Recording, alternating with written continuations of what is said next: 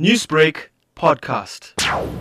We feel that as a community, we also need to be part and parcel of the, the, the fight against a single enemy in joining the country, joining the call, heeding the call from President Ramaphosa.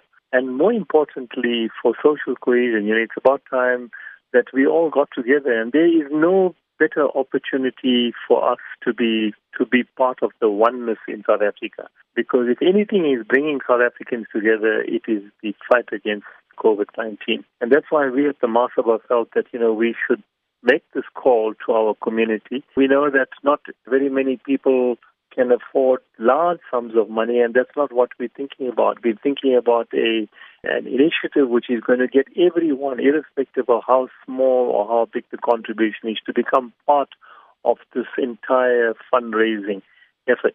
And that's why the Mahasabha is quite happy to pledge quite a substantial amount of money to get to kickstart the process. Why is it important that all South Africans chip in and play their part in donating to this fund? This is for the very first time. You know, we, if I recall, or rather when I rewind or look back at my life as a South African, if there was one one issue that brought South Africans together was a fight against the oppression and apartheid. We fought that war, as it were, and uh, of course we won eventually. So this is now even greater because this brings every South African together. Once we are in South Africa and we're fighting it at South African level, it's an international war.